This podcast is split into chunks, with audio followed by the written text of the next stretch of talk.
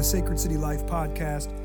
This is your host, Pastor Justin Dean, pastor of Sacred City Church in Davenport, Iowa. And this podcast is all about helping you follow Jesus in the everyday, normal rhythms of life.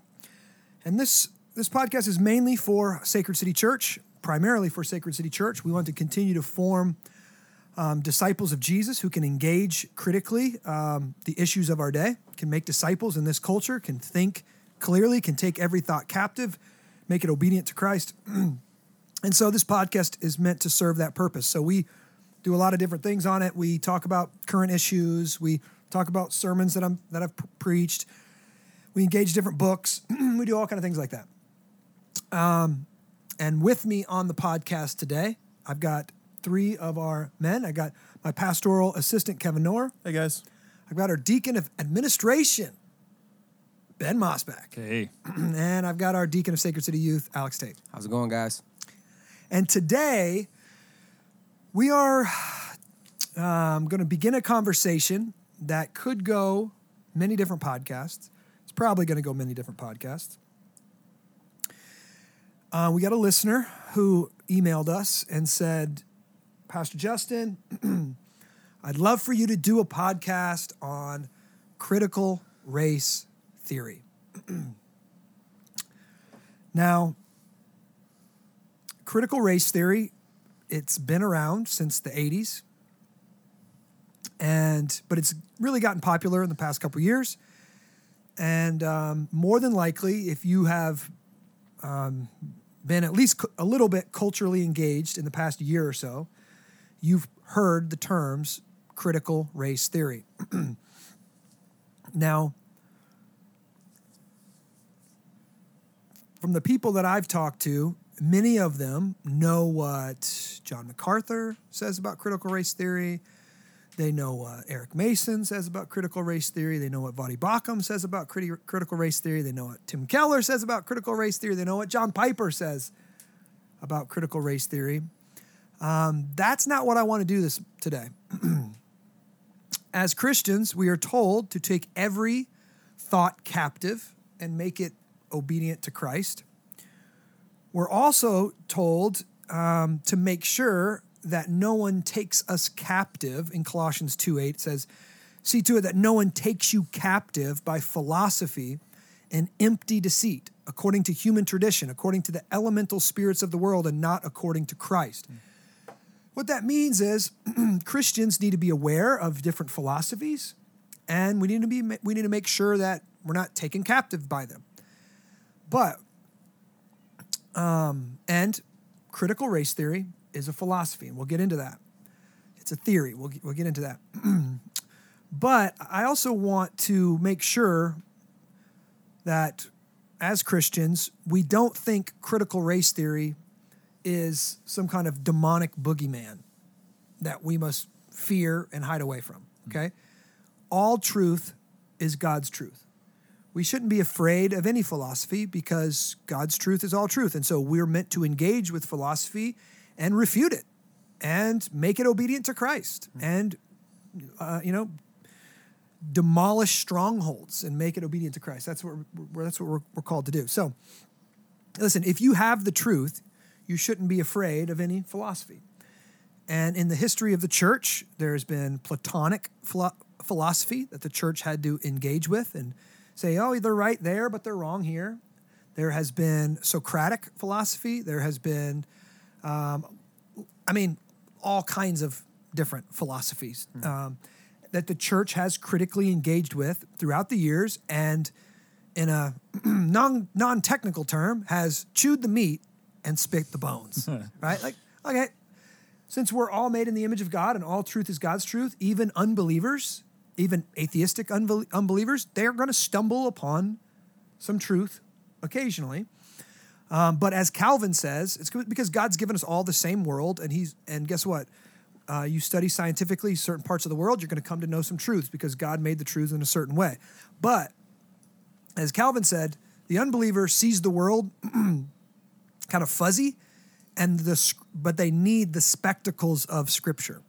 So when we read, you know, natural law, or we read natural laws, or we read science, we need to read it through Scripture because Scripture is what helps us understand it. It, get, it brings things uh, into clarity a little bit more.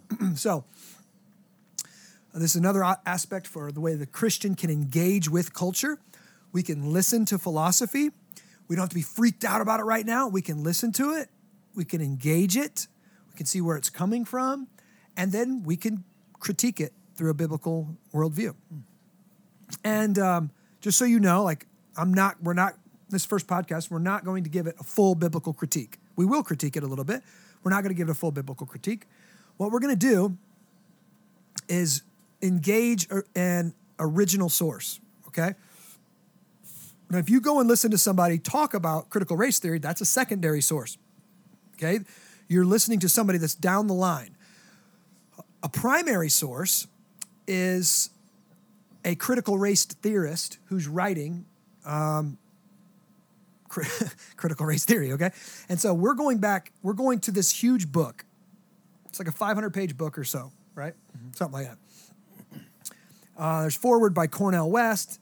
it is written primarily by um, legal and political activists promoting critical race theory. The book is literally called um, Critical Race Theory. It is edited by Kimberlé Crenshaw. She's a professor of law at UCLA and Columbia Law School in New York. Uh, another guy, Neil Gotanda, professor of law at Western State University College of Law in Fullerton. Uh, Gary Peller, professor of law at Georgetown Law Center. And Kendall Thomas, a professor of law at Columbia School of Law in New York. So all uh, minorities that are that are either in the legal field, they're either professors of law or they're lawyers themselves.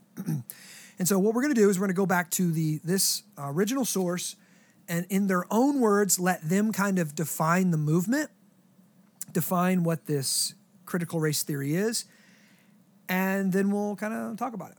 All right? And just so you guys know, we are some normal dudes uh, sitting around here today, okay? And I'll tell you, this is not fun reading. This was not easy reading. this was full of legal jargon, um, almost activist buzzwords. I mean, there's a lot of stuff. And that's the first thing you need to know. Let's just talk about this right away. Critical theory, critical race theory is coming out of Marxism. I don't have time to go into all of what Marxism was. Um, it was philosophy and also a failed economic uh, policy. But Marxism um, reduced humanity to classes. So let me just say it like this Marxism puts on the spectacles of class and sees everything in the world through class. And so the reason so basically, all they see in Marxism is oppressors and the oppressed. That's all there is. There is no middle ground, right? There is either the oppressed and the oppressors. and the only way to level the playing field, in a sense, is to flip the paradigm upside down and give all the power to the oppressors. And in Marxism, there's no they don't believe in personal property. Everything should belong to the state collectively. It just like levels out. Uh, it attempts to level out um, personal property, and it's a failed economic system. It's it's created some of the worst dictators in the history of the world. It's created more um, genocide than probably I don't know if it's any philo- uh, philosophical system, but pretty close to it. And it's just utterly failed. Okay, communism, socialism, Marxism, utter failures. But there was a group of Marxists who believed that Mark the reason Marxism failed was because these people were like indoctrinated in Western ideas of of hard work and meritocracy and different things you're going to hear about. And so what then like the family, like the family is a hierarchical institution and so you couldn't just flatten society because you still have the family where the husband and wife and, and they're ordering their children and they're indoctrinating their children in certain ways, and so in ways that could possibly be contrary to um, Marxism. And so, what they decided after Marxism failed, and it was failed mainly at the state level and economic, they said, what we need to do now is take the long, slow march through the institutions and push Marxism down through all of the kind of American, or all of not just American, it was started over in uh, in Germany, I think, uh, through the through the institutions because the goal, the end goal, was to get rid of the family. That's that's ultimately the end goal because the family is a hierarchical institution, and you got to flatten that. If you want to if you want a flat society, you've got to got to get rid of that. So basically, this works itself out for whatever. I don't even know. I'm I'm working off the top of my head right now, but it's been something like mm, 70 years, I think, since um, this kind of this kind of thinking has been and it's been catching on and working its way through legal institution where now critical race theorists would be called cultural Marxists. Uh, not necessarily economic, it's got some economic aspects to it, but they, they believe in kind of the total, to, totalitizing class system is actually race. So, race is the one thing that's the glasses they put on, and they see everything in the world through race. So that's where these guys are kind of coming from. Okay, it's and, and what we're going to find out here is it's mainly this this uh, critical race theory has mainly started in uh, the world of the legal world, the world of lawyers. Okay, in the world of uh, schools of law. Yeah, go ahead. So before you get into the book, um, why do you think a lot of people are always going to these books and these big authors um, and preachers for information instead of just going to God's word by themselves? Well, or to these original sources themselves. Yeah. So because most of us, one, we don't have the time to research it ourselves. Uh, we don't really. Some I hate to say it like this. Most of us don't really care it doesn't affect us. If it doesn't affect us in our daily life, it's going to be really hard to get somebody to to read something like we're reading right now. Yeah. And um, and so we want to go to a guy on YouTube or a path. I mean, listen, it, that's this is why I'm doing this. We're going to give you my my perspective and our perspective, and it's if we just hey man, I love that preacher, I love that preacher, and then we just easily go to him and listen to him what he says about critical race theory, and we can take it for what it is the problem is here's here's one problem I think we have with it. Um, our kids are getting critical race theory. They don't know it. they don't know that what it's called, but they're getting it. excuse me. When you're hearing like um, white privilege, white privilege is coming out of critical race theory. When you hear a lot of talk of, different types of um, oppression or hierarchy language or um, uh, institutional racism or structural racism, um, people repenting for their whiteness. You hear this kind of language that's going on in our society. That's all coming out of critical race theory. Okay. And so it's one thing just to demonize it right away and go, oh, Marxism, easy, boom, bad. We, you can do that the pro- one of the problems with it is they might be addressing something that is true. They're just coming at it from a wrong, like they might be pointing at something that's actually a problem with society and needs Christian engagement and Christian thought, but they're not Christians. So they're not going to be accurate in their assessment of it, and they're not going to be accurate in their um, what the recommendations for how to fix it. Mm-hmm. But they might be actually pointing at something that's real. Yeah. and so for us Christians, just to dismiss it all, you know, flush it all down the toilet because it began with Marxist um, underpinnings and Marxist philosophy would be potentially to ignore injustice, right? Ignore something that the kingdom of God has an answer to, mm-hmm. right? That we've been maybe blind to before. Mm-hmm. And our kids are watching. And so if our kids are seeing some of the stuff that they're talking about actually play out, where people are being mistreated because of their their uh, their their color of their skin or whatever, and we just blanket it as demonic or whatever or Marxist, then our our kids might be looking and going, huh. Mm-hmm. So then, is Christianity is okay with this seeming injustice here? Yeah. Right. So it's important for us to thoughtfully engage with it, but most people don't have the time to, so it's easier just to click on and hear what some preacher says and he just blasts it. And here's the deal when you're preaching, you know who's in the room, and you know if you're preaching to a more conservative crowd or a more liberal crowd. And so you you might not say everything you need to say, and you might just come loaded for bear, and you might build a straw man argument and just knock it down and look really smart and look really articulate, but you're actually that's just a straw man argument, and you're not actually engaging with the truths of the philosophy, mm-hmm. right? Or you're not. Let me sign it like this: Tim Keller, one of my favorite public theologians, he says you should not um, debate someone or some philosophy unless you can articulate that philosophy better than that person you're debating hmm. and put it in, a, in, the, in the terms that he's going to use and then critique it. So don't just build up a straw man argument about all the weak points.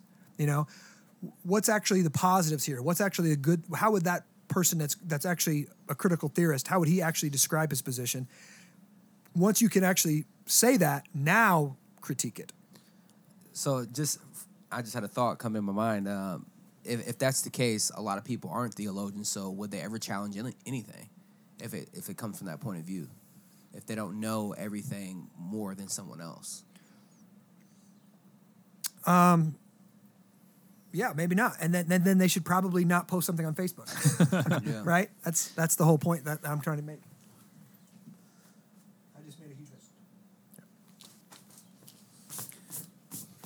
So you're saying um, just just Facebook or um, any argument?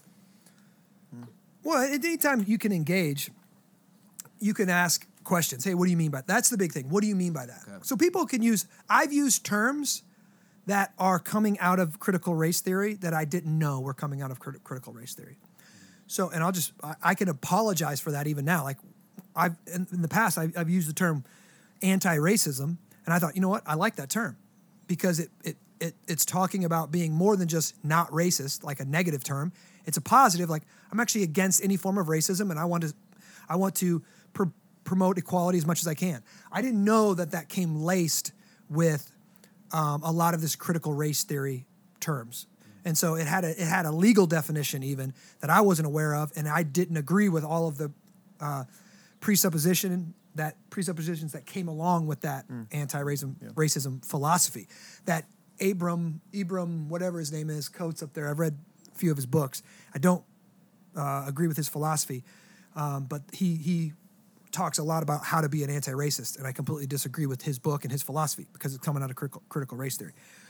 But all of that said, um, we are going to engage the primary source here, and we're going to talk to them about uh, what is critical race theory.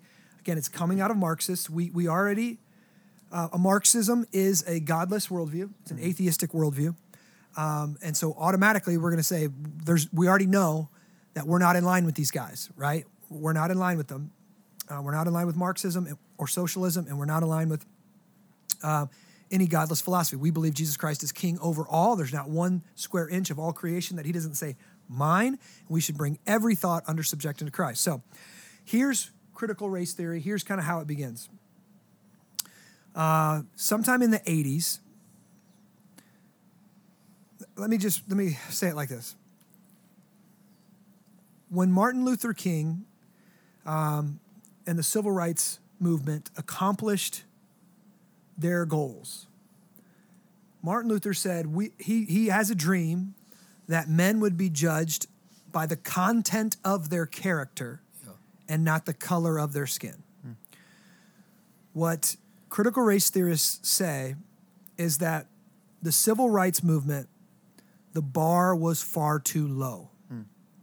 The goal of the civil rights movement was color blindness that we would all just we would just look past the color of skin that race wouldn't matter at all okay the problem with that is our country was a large swath of our country. I i'm not going to say like all of our country and every person but a large majority of our country was racist right? Um, obviously we used to be slaveholders and then after that jim crow. There was a lot of deep seated racism, specifically in the South, but in other places as well.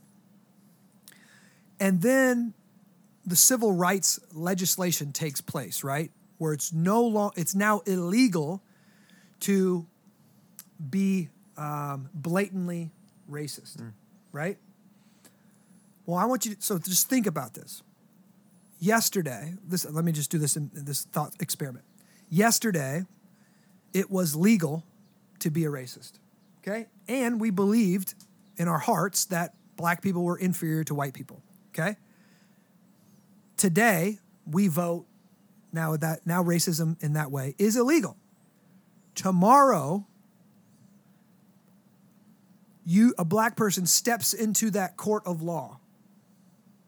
Is that court of law now just? There's a very high likelihood that that judge still has racist racist ideas, racist ideologies in his head. It's illegal now, but he's still the racism is still there. You mm-hmm. can't ne- necessarily you can outlaw it in the court of law, but that doesn't make it just, right? That doesn't make it just. You still, and then so we've seen this in the history of law that black people were, even though it was racism was illegal, you they were still not getting a fair shake. They were they were still not getting justice in in the court of law.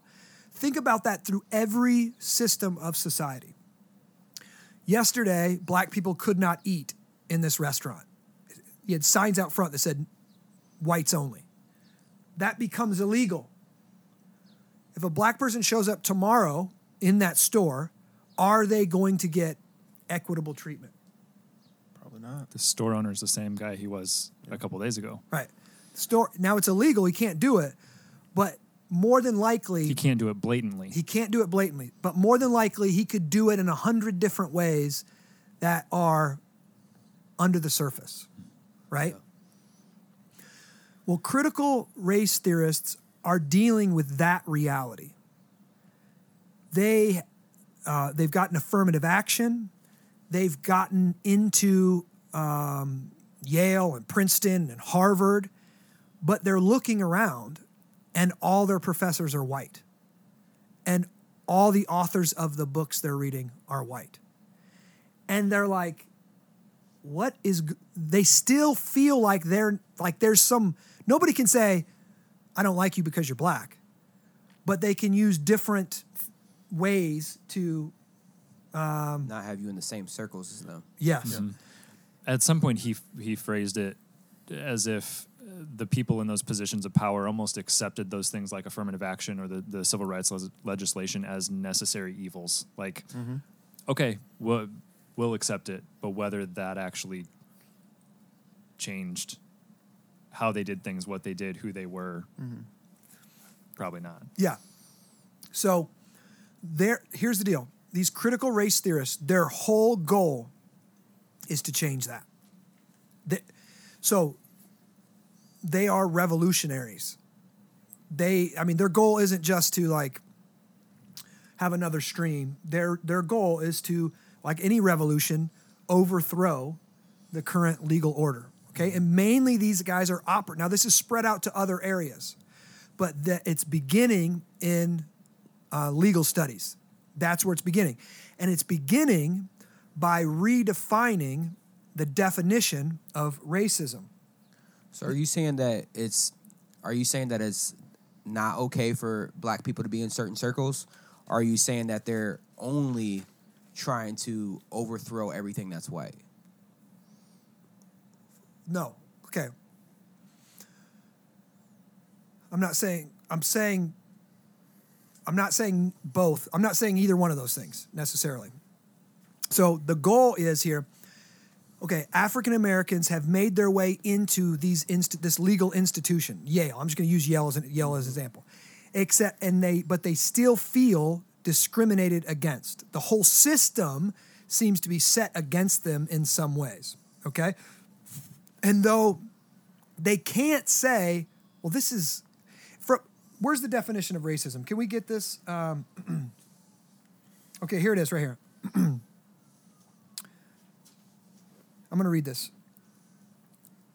American ideologies about race were built in the 60s and 70s around an implicit social compact. This compact held that racial power and racial justice would be understood in very particular ways. Racial justice was embraced in the American mainstream in terms that excluded radical or fundamental changes to status quo institutional practices in American society. By treating the exercise of racial power as rare and aberrational rather than as systemic and ingrained.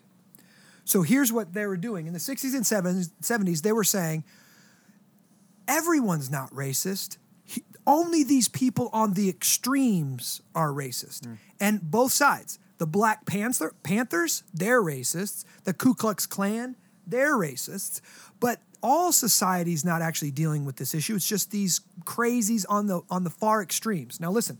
Hmm. The construction of racism from what Alan Freeman terms the perpetrator perspective restrictively conceived racism, here it is, as an intentional, albeit irrational, deviation by a conscious wrongdoer from otherwise neutral, rational, and just ways of distributing jobs, power, prestige, and wealth. Okay, what he's saying here is in the 60s and 70s, racism was irrational and it was the extreme intentional abuse of by you know what either white people against black people, black people against uh, uh, other races, right? And so the only thing that's racist in that view is something that was inherently like I hate you because of your black skin, or I am trying to hurt you because of your black skin, right? It didn't. Um, it didn't include other we could say softer forms of racism, more more under the cu- under you know uh, less overt forms of racism, and so they are defining racism. And so they say basically, from its inception, mainstream legal thinking in the US has been characterized by cur- a curiosity constricted understanding, a curiously constricted understanding of race and power. So they're they're critiquing the legal system's understanding of racism. Hmm. They're saying the legal system only sees racism as blatant, purposeful, illogical acts against another race, not other more subversive or possibly systemic or possibly cultural um, aspects. So, um, just by way of conceptualizing it, would you say it's similar to um, in Scripture the Jews following the letter of the law, but not the spirit of the law? So they didn't stick a knife in somebody necessarily, but they'd still speak poorly about each other. I'm thinking, what what I was getting when I was looking at this, I was thinking about Jesus and the Sermon on the Mount, where he says, you know, you have heard it is said. So in this Mhm. case, don't commit racism. You know, don't don't blatantly be racist. But I can imagine Christ saying, no, you know, it's it's the heart behind it, right? But the law can't control the heart. Mm-hmm. Yeah. But I think what these guys are saying is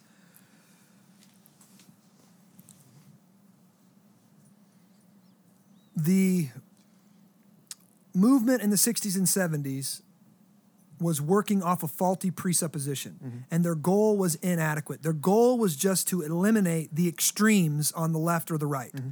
the extreme forms of racism. Yeah. It actually couldn't get, like you're saying, couldn't get to the heart and didn't even try to get to the heart. And so, and the the legal the legal system therefore is inherently broken. Mm-hmm. Okay, now that, that I'm not saying I agree with that. They're making this claim. They're, they believe that there is more inherent forms of racism that are kind of under. We they're literally saying you can't get around race consciousness. They're saying race is a construct that we that our society has constructed. It's you know it's not it's not necessarily quote unquote real, mm-hmm. but it's a construct that our society has has functioned in, and therefore it's affected everybody. So, the goal, the old goal of the civil rights movement to be colorblind, that's an ina- inadequate goal. I just want to ask something. are they saying that was the that was a narrow goal of the civil rights movement or that was the narrow bare minimum outcome to kind of appease the civil rights movement and, and Yes. move on Both. both Okay. Both. Yep.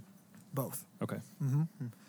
They're saying both. They're saying it was a narrow goal. It was a, it was a you know, it was a first step. It was the first step. But then the legal system took that first step and, and called it good. All right, we're done.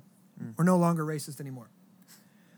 Even though there was all of these unjust laws still in the books, Right. and even in their their idea, um, an incomplete concept of race, like like a, a human being, technically, because of the system we grew up in, can't be colorblind. It's physically impossible. Like you're denying reality. There are realities to being black and there are realities to being white, and the goal of colorblindness is not sufficient, and therefore, they're arguing for. Um, what's the term that they use in here? Racial consciousness or a race consciousness. Like they're overt about it. We should be, we should be talking about race. We should be um, seeing things through racial lenses, and that's what they're. I mean, the whole thing is, and this is where one of the areas where I think they go way they go way wrong is they narrow just like Marx narrowed everything down to class where you, where you uh, the proletariat or the bourgeois society where are you at they make everything about race race is the determining factor of everything in our society i think that's where and so But it's not necessarily saying that everything they're saying is wrong, but it's just based from a uh, a point of view of, like you said, everything is is about the race. From the way you walk in the room, from how you leave the room, there's something in there about race. everything is about race in this. And, and, and now here's the deal too. So, and no, now let me just talk about this. So this is called critical race theory, but critical theory is a, even even bigger than just critical race theory. So now inside critical race theory, they smuggle in. It's not just about race. It's about gender. It's about sexual orientation. It's about all of these things. And so I am not critiquing the, the movement yet, yet. So um, here's where you're going to hear this word a lot as you're reading this. I, I- let, me, let me read it. Um, critical race theories, engagement with the discourse of civil rights reform stemmed directly from our lived experience as students and teachers in the, na- in the nation's law school. You in this introduction you hear a lot about lived experience. It's a lot about this is how we felt. This is what we experienced. And they they put a lot of weight on their own personal experience. And um, you hear this over and over and over. You can't deny a person their lived experience. Well actually that's up for debate. Because a person's lived experience there's there's several aspects to your lived experience. There's what happened and then there's your interpretation of what happened. And your interpretation of what happened sometimes is wrong. Sometimes is skewed. And that's always the case. If you're married you know you ha- you go to your wife i said this i said this i said this. Nope. This you know and she straightens you out right and your response to her what you thought she said or what you thought was going on might have been wrong. You might have responded out of some lived experience of your past right? And so you brought that into the present. And so over and over and over in this theory they talk about they really value a person's lived experience. You can't deny them their lived experience. And that's that's a little dangerous because we should always be able to debate a person's lived experience and challenge their lived experience. We want to listen to them we want to engage them but my interpretation of events is not always correct. I'm limited by my own scope. I need other people to help me see myself and, and so so immediately as i was reading this this is one of the things that i kept um, i kept saying, "Oh, that's a that's a trigger word. I need to I need to underline that. That's a key key concept that I keep coming back to um, lived experience." So, one of their one of the one of their lived experiences was at Harvard when a prominent African American critical race theorist moved to take another job at a school in Oregon, and then Harvard chose to hire white professors to fill his position, even though black people were really upset about it. And they were like, no, we need black scholars here. We need black legal scholars. And this is what he says. Although, although those of us who were agitating for hiring teachers of color knew we didn't accept the kinds of justification the Harvard administrators offered, we also knew that we lacked an adequate critical vocabulary for articulating exactly what we found wrong in their arguments. It was out of this intellectual void that the impetus for a new conceptual approach to race and law was based. Our critique of ideas like colorblindness, formal legal equality, and integrationism are linked to their institutional manifestations as a rhetoric of power in the schools we attended and the workplaces we now occupy. Okay, here's what they're getting at. Harvard said, we're not, we're not going to hire black professors because there's no black professors that are qualified for this position. So think of it like this there's no 4.0 Harvard, Har- black Harvard students that have graduated and they're ready for this position. There's nobody out there. So would you guys rather have a B student Harvard black professor or A student Harvard white professor?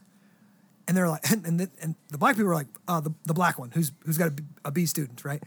But Harvard is like, no, we want the best. They're, they're based on what's called a meritocracy. If you're the best, you get the job. These critical theorists now are pointing at the idea of meritocracy as rigged too. Now, if you're a mer- here's so, the so would that always be the case if, um, due to education of black people of slavery and all those things, how they would never be able to be in those in those spaces or that educated or that qualified or be able to break down or um, vocabulary wise and things like that, like we, like you were just reading from. No, I don't think it's the case that it would never be the case. African Americans are they you know they're inherently just as intelligent as anyone else, obviously, and they have the ability. And there are superb black scholars. Um, in the '80s, at the time, there was less of them. Now there, there's a lot of different reasons. Some of it's racism, some of it's culture, some of it's you you know you ask a young man what do you want to be? Do you want to be a lawyer? Do you want to be a basketball player? Do you want to be a lawyer? Do you want to be something else? You know sometimes it's just goals in life. So it's not inherently that that that why there's not more black uh, law, law scholars is not necessarily inherently racist but it could be right? It could be a, a, re- a response to that right? It possibly could. So that's what they're but they're getting at we don't have when they said, "Hey, we're just a meritocracy, who the best get the job," we don't have a rebuttal for that. We don't know how to engage that argument because guess what? We feel like we need representation. We need black scholars. We need black legal scholars. So their response is to kind of say that the idea of meritocracy itself is a form of institutional racism. So here's the idea. If white people are so let's just think about it from the top down. If white people are making the curriculum if white people are writing the tests is there somehow is there something inherent in being white that as you write the test and the curriculum it it prefers white students to black students? Okay? They say yes. Critical race theorist says yes that the reason some of that some of the reason why black students aren't doing as well as white students is because there's institutional racism. The people at the top are all white. The te- you know the, the people writing the tests are all white, et cetera, et cetera, et cetera. That's their that's their argument. That's part of their argument. Okay. Um, another argument that they make that the legal system, many of us think that the legal system is just um, neutral, politically neutral. right? We, we, we think of politics happens in the executive branch, politics happens in the legislative branch, politics happens there, but politics doesn't actually happen in the judicial system. Even uh, the Supreme Court, out front the Supreme Court, Lady Lady Justice, is it Lady Justice? She's blindfolded, right? She's blindfolded. She can't see color. She can't see. They're saying that's all bullcrap. They say this to argue that the legal system is not simply or mainly a biased referee of social and political conflict whose origins and effects occur elsewhere. On this account, the law is shown to be thoroughly involved in constructing the rules of the game, in selecting the eligible players, and in choosing the field on which the game to be played. Drawing on these premises, we began to think of our project as uncovering how law was a constitutive element of race itself. In other words, how law constructed race. Racial power, in our view, was not simply or primarily a product of biased decision making on the part of judges, but instead the sum total of the pervasive ways in which law shapes and is shaped by race relations across the social planes. Laws produced racial power, not simply through narrowing the scope of, say, the anti discrimination remedies, nor through racially biased decision making, but instead through myriad legal rules, many of them having nothing to do with the rules against discrimination. They continued to reproduce the structures and practices of racial domination.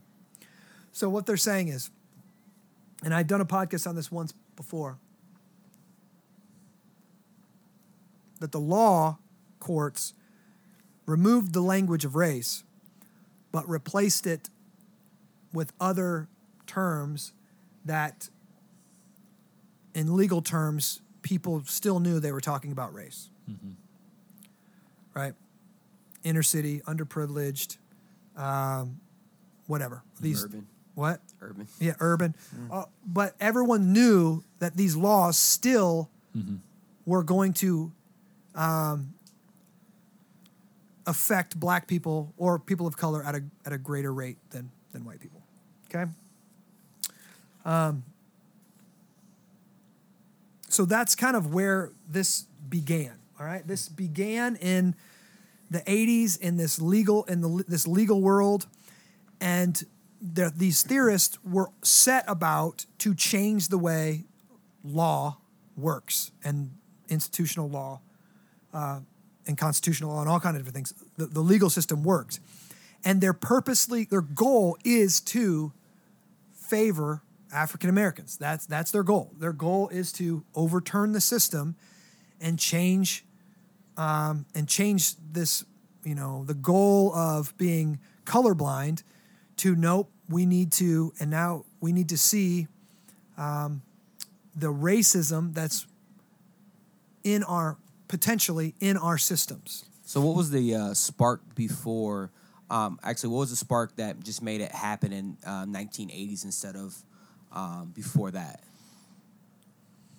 Well, it seems like, at least from from his writing in this, that it was those maybe couple decades that went by from the end of the civil rights era, where legislation starts getting put in place to deal with those things, to time going by actually experiencing the results of those things to now early 80s we're sitting in these legal classes and seeing and experiencing these things and it's different than what was maybe hoped for or anticipated or we think should be the outcome Yeah, I'm trying to bring this legal language down to down to street t- brass tacks here.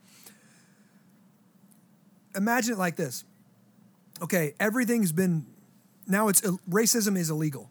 Blatant, purposeful racism is illegal. Yeah. But now I get into this system, but I still feel like I just can't get ahead.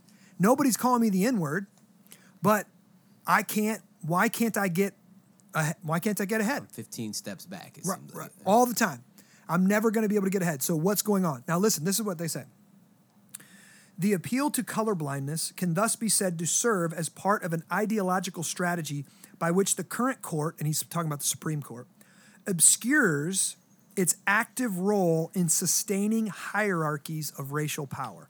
So they're claiming the Supreme Court is racist, but they're using um, colorblindness to hide their real agenda of being racist. Okay? We believe that critical race theory offers a valuable conceptual compass for mapping the doctrinal mystifications which the current courts has developed to camouflage its conservative agenda. Now, that brings up another point. We should we should note here that these are not unbiased, uh, middle of the road Christians writing this. Okay, right away in the beginning it says this is a movement of the left, and when it says left, it says liberal. This is not just Democrats. This is not political Democrats here. This is this is they are they are separating themselves from Democrats and Republicans, Mm-hmm. and they're far left to the left of, of even Democrats. We're talking about Marxists. We're talking about socialists. We're talking about revolutionaries that want to f- flip the whole system of the United States on its head. Okay? And so here they believe, they even talk about Clarence Thomas, who's African American on, on the court, and but a conservative, that he that he is part of the problem. You know, that he's he's actually part of the problem.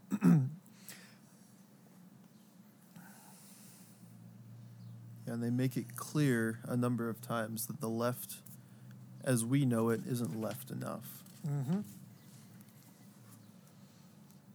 Yeah, he, he think the left all they want to do is purport color blindness, mm-hmm.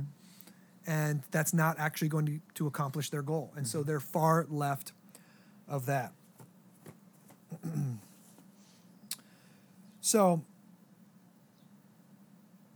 here's what it says here. Remember when we were talking about the meritocracy and mm-hmm. the our critiques of racial power reveal how certain conceptions of merit merit again think about the best basketball player starts. The best student gets valedictorian. Mm. The best, whatever, right? Merit means our country, we think of our country as a meritocracy. That's how I think of it. I'll be honest, that's how I think of it. The best guy gets the job, the best sprinter wins state, et cetera, et cetera, et cetera. They're critiquing that idea. It says this Our critiques of racial power reveal how certain conceptions of merit function not as a neutral basis for distributing resources and opportunity, but rather as a repository of hidden, race specific preferences for those who have the power to determine the meaning and consequences of merit. So, simply put, they're saying the game is rigged against African Americans. And we're pointing at that. And and this is all encompassing. The game, the financial game, the housing game, the religious game, the educational game, the legal game, everything is rigged against African Americans. So the que- so from what we've just said, guys, that was 50 minutes of just of just literally talking about this first chapter of what they said. We haven't really critiqued it. We haven't really said what's good about it, what's bad about it. What are your thoughts? Send something because I'm ready to jump into the next one. Send something? Is that what you said? Oh, sends me. Yeah. What, what are your thoughts? I'm just curious. This seems like a hot mess. Um, in the, the first part of the essay, uh, where is it? Hold on. Before we before we get into the hot mess, I want us to do this. Christians with a gospel centered world, worldview, the first question I want us to ask: What can we affirm? Mm-hmm.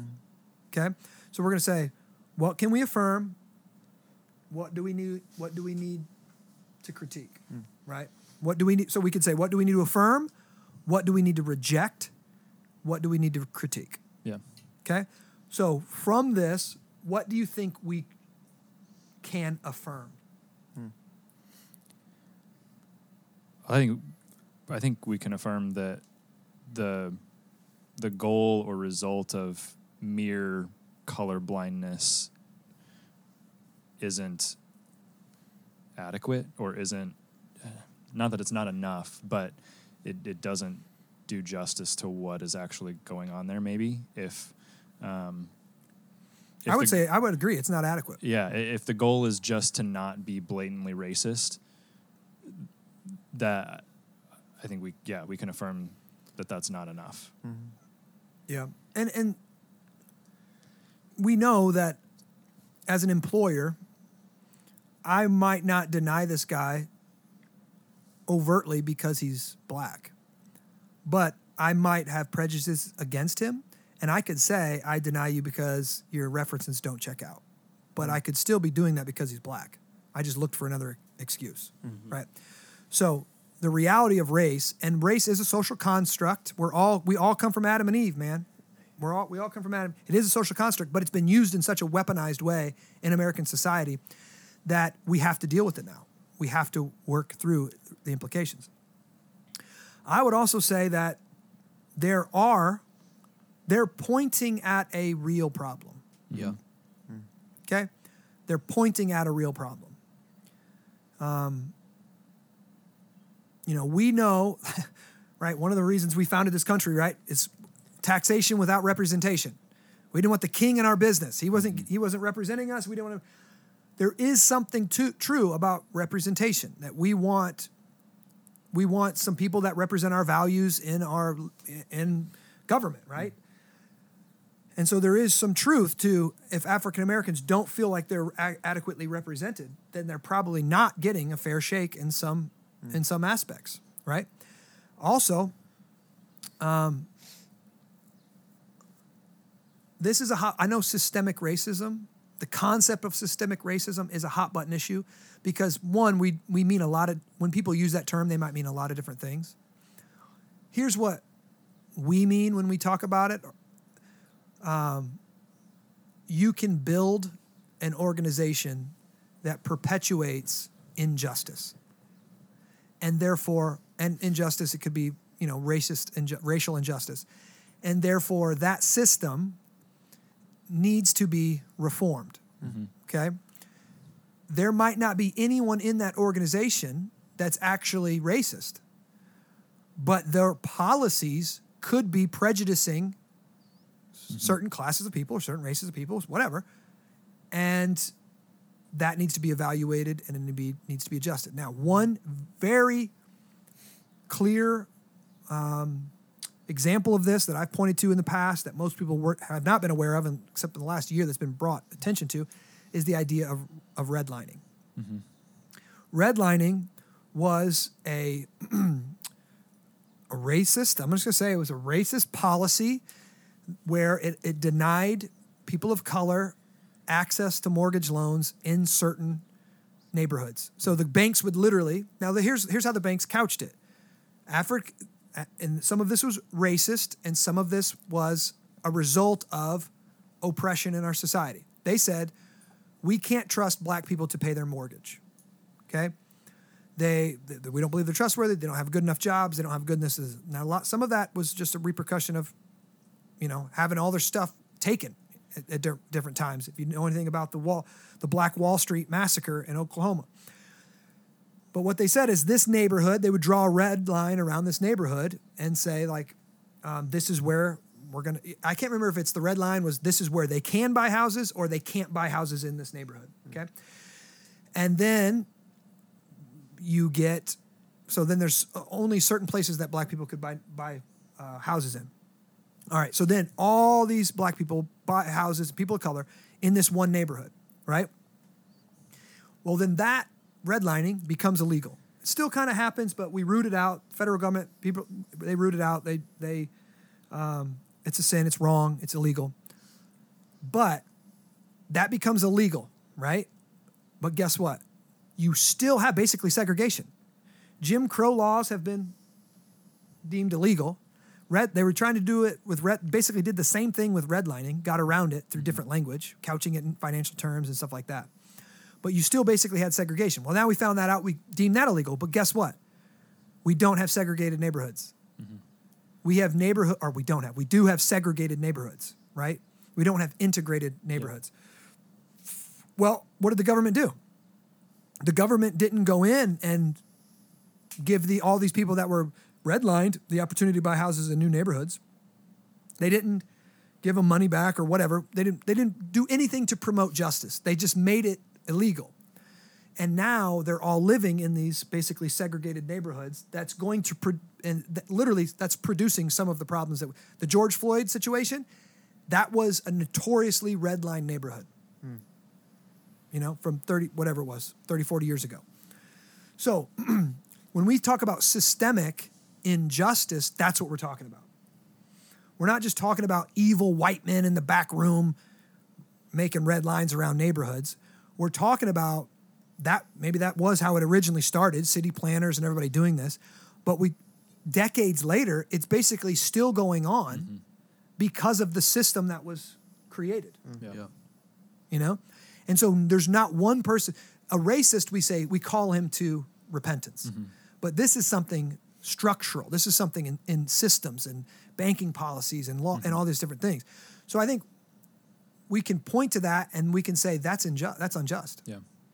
god hates um, when, when people put the thumb on the scales in the old testament unbalanced weights it- mm-hmm. like injust he hates injustice mm-hmm. so we can say okay i think they're pointing to something here that is true Yeah. right? Or that we we can see it. Yeah. There is there is some injustice here. um, now, and we can also say that can I, I don't know. What do you guys think about this? Is racism?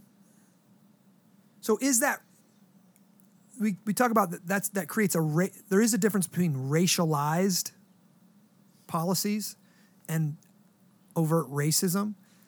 they argue a lot about the definition of racism here versus like overt calling someone, you know, an N word, just, you know, uh, just literally saying, I'm doing this because you're a black person.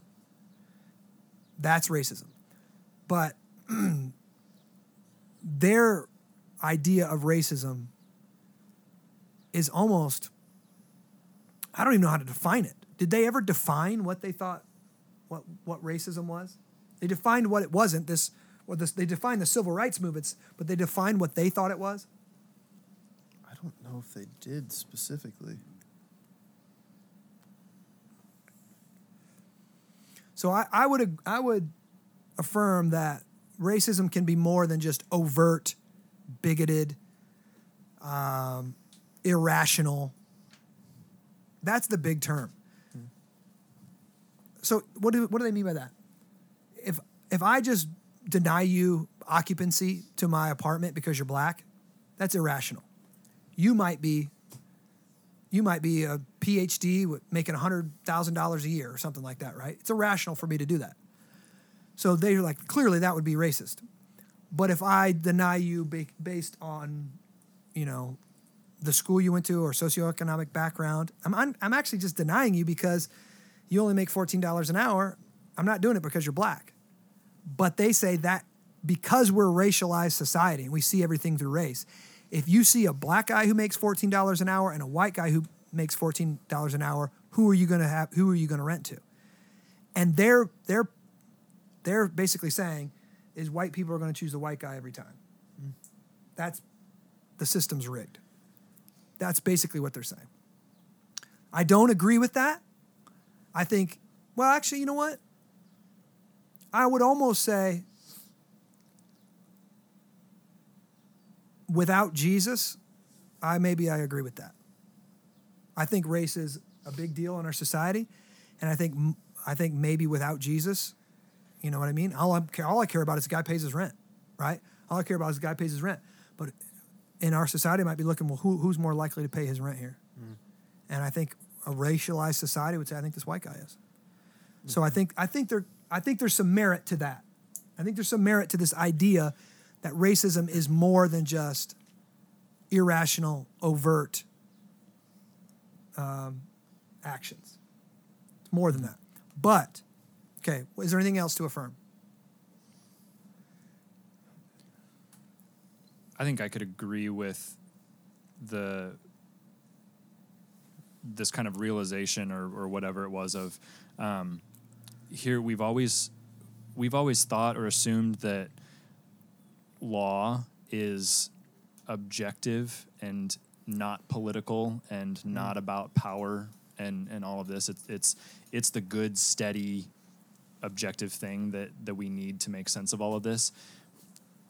But maybe it's not. Yeah. maybe it's not that. Maybe it is. Maybe all of those branches of the government are hand in hand and influenced by one another and not separated like they claim to be or we want them to be. Yeah.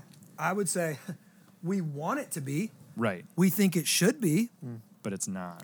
And I think we, as as people who are Christians, I think we we would have to admit that because we have seen that past presidents, when they can't get their agenda passed into law through the legislative branch, they have weaponized the Supreme Court mm-hmm.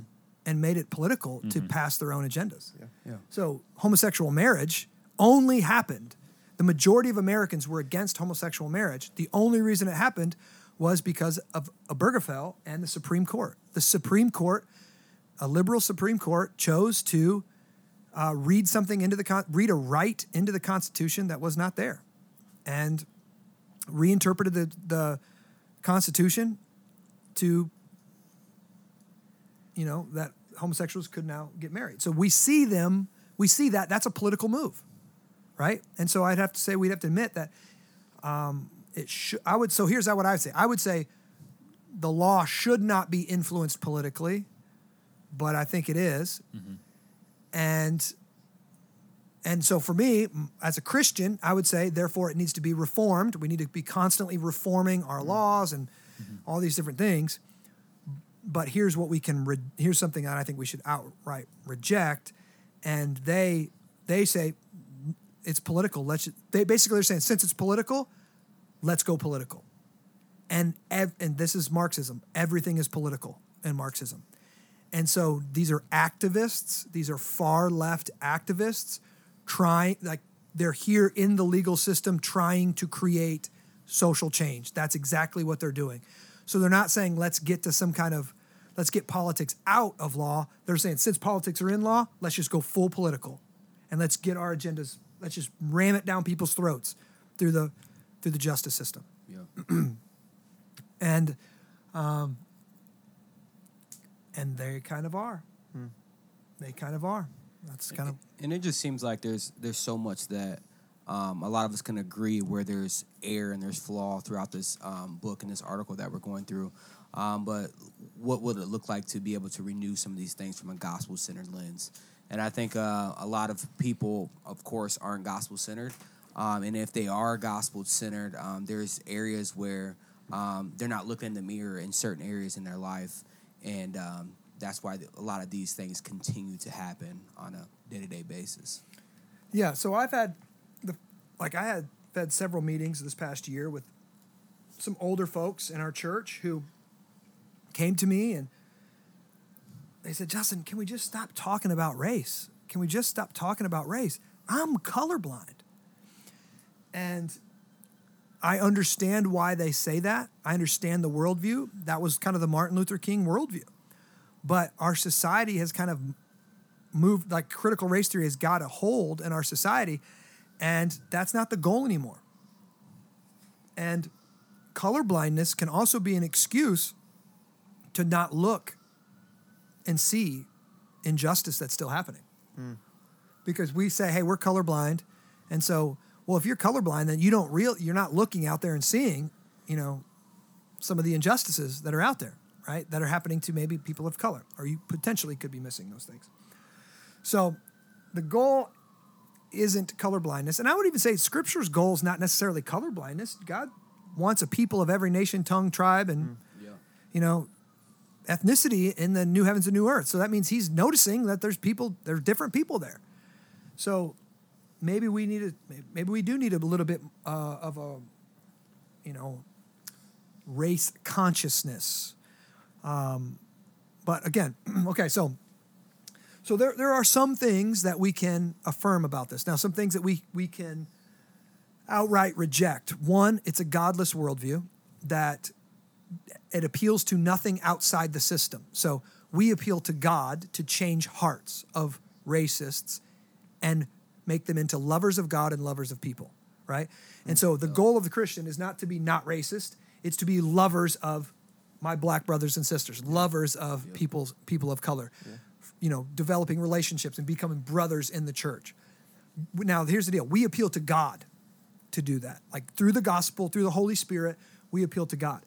Since these are Marxists, they have a closed system. They're only worried about what happens on this earth. So they have to appeal to the things of this earth to fix their problems. Well, what's the most powerful thing on this earth to fix their problems? Politics. Yeah. Politics is how they wield power, right? Politics how they get stuff done. And so theoretically, they could be pushing, they could be making things more unjust, but they don't necessarily care because their only goal is uh, to flip the system in favor of African Americans. That, that's, and well, not their only goal. That was their only goal, but now that goal has been co opted by gender and sexual identity and sexual pre- and all these different all these different goals as well. So one, we reject the system outright as godless, and so um, politics is not our primary. We're involved in politics. Politics is important, but Jesus and the gospel are who we appeal to to solve this racial racial issue. Okay, so we can reject that. Um, we can also reject some of their um, some of their prescriptions for for different things. Um, some of the ways that they they want um, they view race as the primary factor in a so we talk a lot about are you christian first or are you white first? Are you christian first or are you american first? They would reject that and they would say you are white first. You are black first. You are mexican first. You are that, that, like that's how they start. They start with this is primary. This is the one thing. And then from that then there's the secondary categories they offer. You are a black man you are a, and then so we get these what we call identity politics okay? Based on your identity. Well, who are you? What's your identity? Well i'm a black man okay? And then and then they they they have a hierarchy of basically a hierarchy of um, marginalized people. And so in this hierarchical system the most marginalized person is an African American I think I think right now is an African American lesbian woman supposedly an African lesbian woman is the person in society who's most marginalized. She's, she has le- the least voice in all of society. Now that might be different now. It might be, it might have become the black female who identifies as a male and is transgender because that one's even that's even mm-hmm. crazier. So that might be the new the new person. So we just we just rec- we we we reject that concept of identity. We reject that. That we're primarily Christians first. Secondarily, we are black, white, we are male, female, in the made in the image of God still. We are also affected by being a mother and father and American and all these different things, but primarily we're, we're Christians. I think too that you hit on too is like we're not taking away that you're black or you're white because even scripture talks about tongue and tribe, and I think a lot of people always try to you know take that away and say, oh you're just a Christian and you know now you're colorblind, which is false. Yeah. So That's and I- false. and I think there's so many people that just need to. Um, I know it's important to you know read what a lot of top scholars say, but what does Scripture have to say about a lot of these individual topics? And I think a lot of people go to the scholar instead of Scripture, Mm. um, and they lose the focus um, in that. Yeah. So, um, and how can the gospel uh, redeem the situation? Now, again, I've, we've already a- appealed to it. We think black and white need to be reconciled in the kingdom of God. We think that's we think Jesus Christ and His king kingdom is the answer. That white people do need to repent for any racism that they hold in their heart um, black people need to repent for any racism we hold in our heart that we need to offer forgiveness for one another right like um, don't hold me accountable for something my great great great great great great great grandfather might have done. I have no idea. I don't think my grandparents ever owned slaves. We were poor, poor, poor in, in Alabama, you know, and so we were indentured servants ourselves. But um, I am not inherently guilty because of what the rest of my race have done. Though I do repudiate it and I do acknowledge it, and it was sin, mm. right? So black people need to f- forgive white people for that hi- history of racism, right? And we need to own it. And Christians, even specifically, because we were we did not see how the gospel informed race early on in this country. We rejected it. We weren't Christian enough, and so we need to we need to admit that we had again segregation. We created this this divide in churches. White people created this divide in churches mm-hmm. when we kicked black people out of our denominations, and they had to form their own churches. And so the reason we have a racialized Sunday morning, you know, my, you know, like mostly black churches and mostly white churches, is because of what we our ancestors did in the past, or maybe not ancestors, our Christian ancestors, right? Christian forebears did in the past, and that's shameful and that's hurtful. And so the gospel brings us to reconcile with our black brothers and sisters, and all people of color. And so we want we should want to create a church that is diverse. We should be wanting to make make disciples of all nations. I think it's good that you hit on that because, um, as you said, like our ancestor Christian brothers and sisters that kicked blacks out of the church, um, you know, there was sin in that, right? And I think a lot of people think because you know you're Christian, you're, you don't fall short or you don't sin, um, but they even lost the focus themselves and you know clung on to whatever the world was was doing at that time to be accepted or whatever they were looking for. Um, but you hit on like we, we need to be able to redeem that and, and there needs to be renewal so our churches can come together and worship the, the God and King that we all believe in. Yeah. And we need to be really careful that we don't propagate um, racialized cultural perceptions in our own church. So, this is going to be a little bit stereotypical, but for the most part, white people worship a little more reserved, reservedly, right? And people of color worship a little more expressively. You know, they they a little more loud, a little more a little more clapping, a little more moving around, a little more amening from the from the congregation. And though that might bother a white person, they might think that person's being a showboat, that person's being too expressive, they're drawing attention to themselves.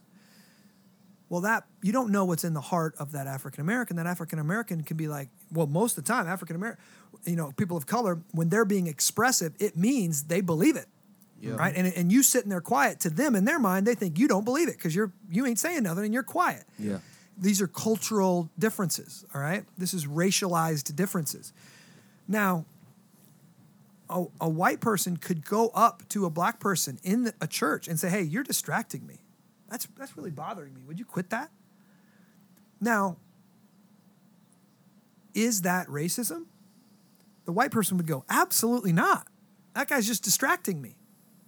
But what he's what he doesn't realize is he's actually critiquing a piece of that person's kind of racial heritage or racialization of the way their culture expresses things, right? Mm-hmm. And so for that person, they actually perceive that as racism. And definitely they're only couple black people in the church or whatnot. you Yeah, know, and be- especially yeah. if it's only a couple black people in the church, they get re- rebuked like that. It feels like you're rebuking them because they are black, because that comes with being more expressive or whatever. You know, it's this is. I know it's a little um, um, cliche or whatever, but but it happens. But I, I think it's a great example because that's what uh, pieces of why there's separation, right? Um, because you know, oh well, this church isn't expressive, and they're not, you know, um, letting me praise and worship. So I'm gonna go over here where I feel more accepted, where I can do, where I can praise and worship, Yep. where I feel comfortable. So I think that's really good how you hit that on. So, okay, so first podcast on critical race theory dealing with primary source. This document, um, we have realized some areas where we can say, okay, I think they're on to something here. I think they're pointing to something that could be that we need to be aware of, that Christians need to be thinking about and being aware of. There's some huge pieces in it that we can just outli- outright reject and say we need to be really careful here. Christians need to be really aware and push back against this. And then there's some areas in here that, you know what, the gospel is actually the answer. The gospel is the thing that could restore this and could renew this and could bring some racial healing uh, to our society as a whole and to our churches specifically and uh, possibly to our neighborhoods. So that is uh, the first podcast on critical race theory. If you could email me, Justin Dean at sacredcitychurch.com, I'd love to hear your thoughts. Love to hear how you have heard this, uh, what you learned, any questions that you've got. We can be doing, we'll do some follow ups um, from this podcast, maybe engaging with, you know, the some of the other critiques that we talked about, the Voddie Baucham, the, the Tim Keller, the John Piper, where they all stand on it. And we'll, we'll deal with some of those other aspects as well. So hopefully you learned something today. And uh, remember, all truth is God's truth. So we love you. God bless you. Talk to you soon.